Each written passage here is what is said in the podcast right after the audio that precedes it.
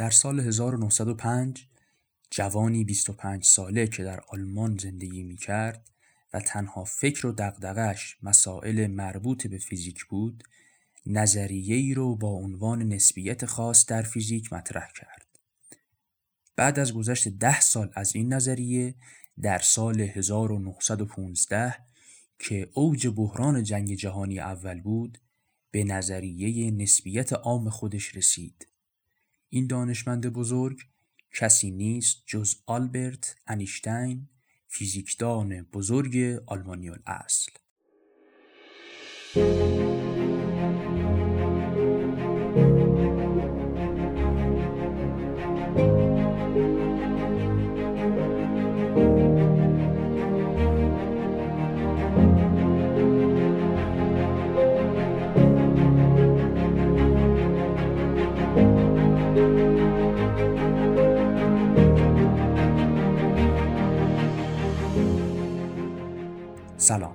من محمد کرمی نژاد هستم و اون چه میشنوید قسمت دوم از مجموعه علم و دینه با ما همراه باشید با بررسی یکی از بحث‌های جنجالی در دنیای علم.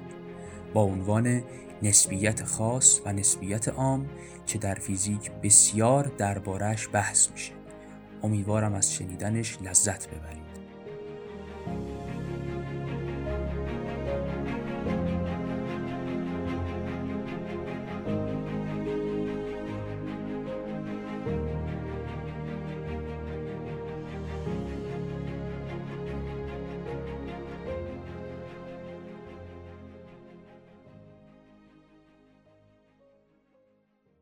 آلبرت انیشتین بزرگترین نظریه پرداز در جهانه که دنیای علم رو تونست تغییر بده و با نظریات جدید و نو آشنا کنه.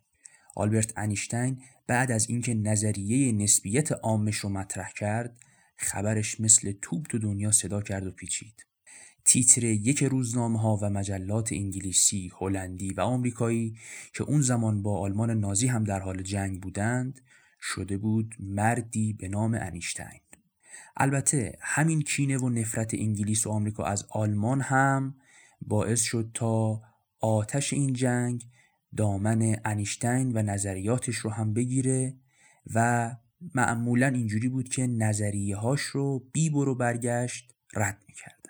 چون انیشتین در اون زمان تازه بر سر زبان ها افتاده بود و نظریه نسبیت عامش هم نظریه جناب نیوتون رو رد می‌کرد خیلی از دانشمندها نتونستن بپذیرند و این نظریه رو غیر ممکن می‌دونستند اما خب کسانی هم بین دانشمندای انگلیسی بودند که با وجود آتش جنگ و نفرت بین انگلستان و آلمان نظریه انیشتین رو در اون زمان پذیرفته بودند و حتی تلاش زیادی هم برای اثبات این نظریه می کردند. کسانی که نقطه اشتراک آدم ها رو همچنان علم می دونستند. همونطور که گفتیم انیشتین اول نسبیت خاص رو مطرح کرد و بعد از گذشت ده سال به نسبیت عام رسید. ما هم به همین ترتیب اول نظریه خاص رو به صورت خلاصه میگیم. بریم ببینیم اول نظریه خاص چیه و بعد نظریه عام چیه تا به جاهای جذاب داستانمون برسیم.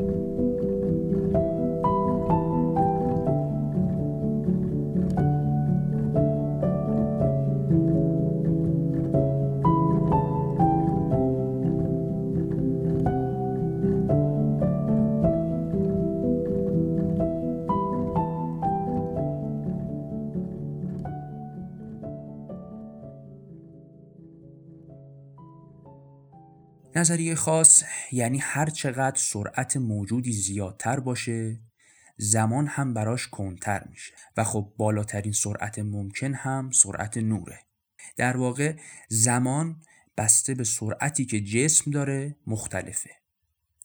دست بر قضا خود جناب انیشتین برای فهم بهتر این نظریه یک مثال می‌زنه و میگه دو برادر دو قلو رو فرض کنیم که تازه متولد شدن. یکی رو با سرعت نور بفرستیم فضا و اون یکی هم در زمین نگه داریم.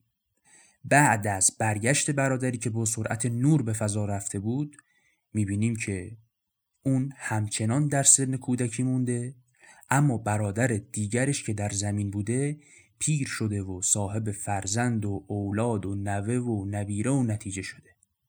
بخوام سادش کنم یعنی گذر زمان برای اون کسی که با سرعت نور حرکت کرده به کندی گذشته که همچنان در کودکی خودش باقی مونده. این لب نظریه نسبیت خاص جناب انیشتین بود. بخش جالب داستان ما جایی که می‌بینیم این نظریه بزرگ جناب انیشتین که دنیایی رو متحول کرد 1400 سال پیش در چند آیه از قرآن هم بهش اشاره شده. اگر به سوره حج آیه 47 نگاهی کنیم می‌بینیم که اونجا گفته شده در حقیقت یک روز از قیامت نزد پروردگارت همانند هزار سال است از آنچه میشمرید. این آیه همون نظریه نسبیت خاص این دانشمند بزرگ رو مطرح کرده. نظریه‌ای که نشون میده گذر زمان در دنیای مردگان و آخرت به کندی میگذره و هر یک روز در حقیقت هزاران سال ما محسوب میشه. اما این اعجاز در مورد نسبیت خاص به اینجا ختم نمیشه و در سوره معراج آیه چهارم هم باز به همین موضوع اشاره می‌کنه و میگه فرشتگان و روح به سوی او عروج می‌کنند. در آن روزی که مقدارش پنجاه هزار سال است. طبق آیات قرآن نه تنها این نظریه در دنیای مردگان صدق می‌کنه بلکه در هنگام عروج به آسمان هم همین اتفاق می‌تونه تکرار بشه حتی در موردش روایتی هم در منابع معتبرمون داریم از کیفیت عروج پیامبر اسلام به آسمان ها که گفته شده پیامبر هنگام برخواستن از زمین لباس یا پای مبارک ایشان به ظرف آبی می‌خورد و آن ظرف واژگون می شود. اما بعد از اینکه پیامبر اکرم از معراج جسمانی برمیگردند مشاهده می کنند که پس از گذشت این همه زمان هنوز آب ظرف در حال ریختن روی زمین است. یعنی مدت زمان عروج پیامبر اسلام اونقدر در اون لحظه و شرایط کند بوده که وقتی برگشتند آب ظرف همچنان روی زمین در حال ریخته شدن بوده. بعد از این نظریه به سراغ نظریه جالب نسبیت عام ایشون میریم همون نظریه که آب یخی شد به روی نظریه جناب نیوتون که شاید خیلی از دانشمندای اون زمان وقتی فهمیدن که نسبیت عام انیشتین آب سردی به روی همه باورهای این چند سال تحقیقاتشونه به شدت باهاش مخالفت کردند. انیشتین در نظریه نسبیت عامش معتقد بوده اگر جسمی یک میدان جاذبه بزرگ داشته باشه و نور هم از کنارش عبور کنه نور از مسیر مستقیم خودش منحرف میشه. اما این نظر زیرا به نظریه نیوتون رو می‌زد.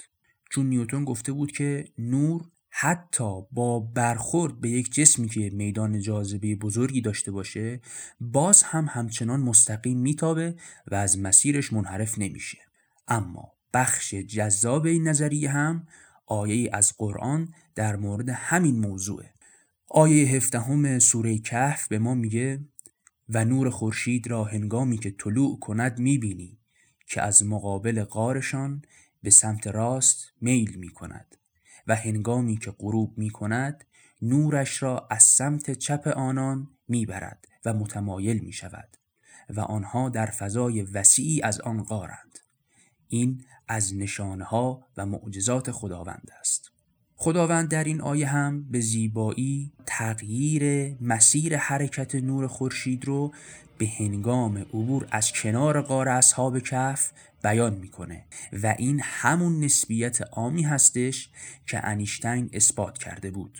در حقیقت وقتی نور خورشید به سمت قار تابیده شده طبق نقلی که گفته شده توی تفاسیر قرآن و همچنین اون چیزی که از خود آیه قرآن برداشت میشه وقتی که این نور به سمت قار تابیده شده داخل قار روشن نشده بلکه نور خورشید به اطراف اون تابیده شده و با برخورد به قار تغییر مسیر داده. این آیات نمی‌تونه چیزی جز بزرگی و عظمت اسلام رو به جهان معرفی کنه. عظمتی که در رساله منصوب به انیشتین با عنوان بیانیه خطاب به آیت الله بروجردی در سال 1954 به زبان آلمانی نوشته شده.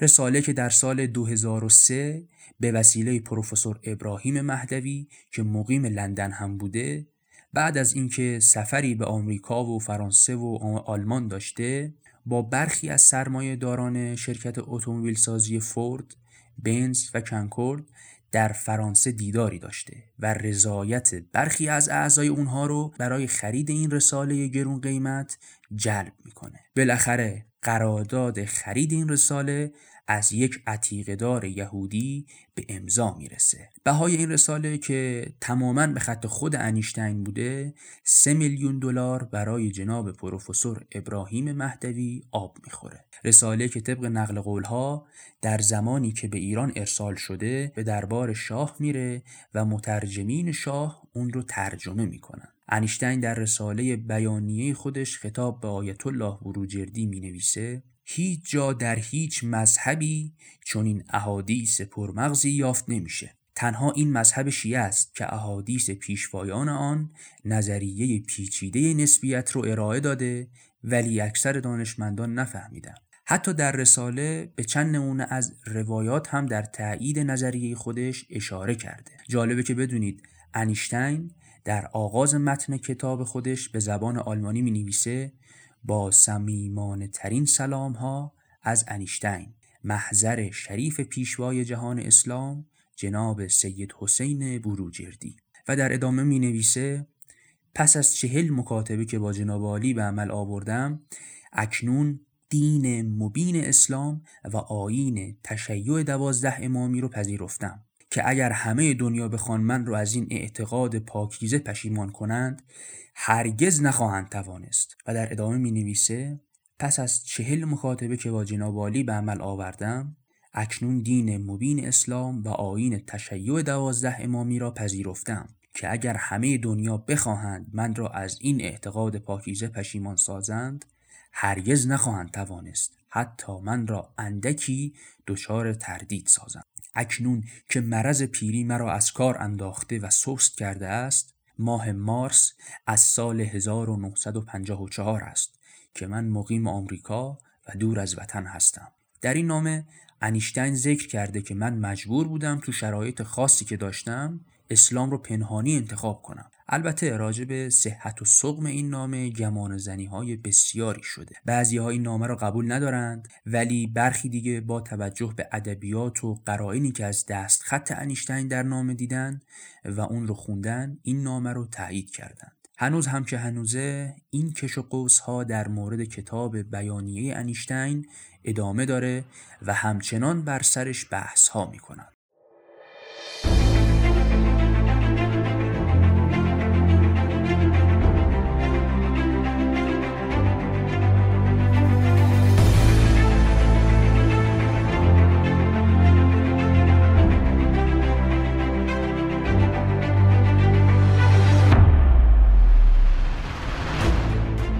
آنچه شنیدین قسمت دوم مجموعه علم و دین بود. از اینکه تا پایان با من همراه بودین سپاسگزارم. امیدوارم مطالب برای شما مفید بوده باشه. حتما برای دیگران هم به اشتراک بگذارید تا اونها هم به این مطالب دسترسی داشته باشند. شاد و موفق باشید.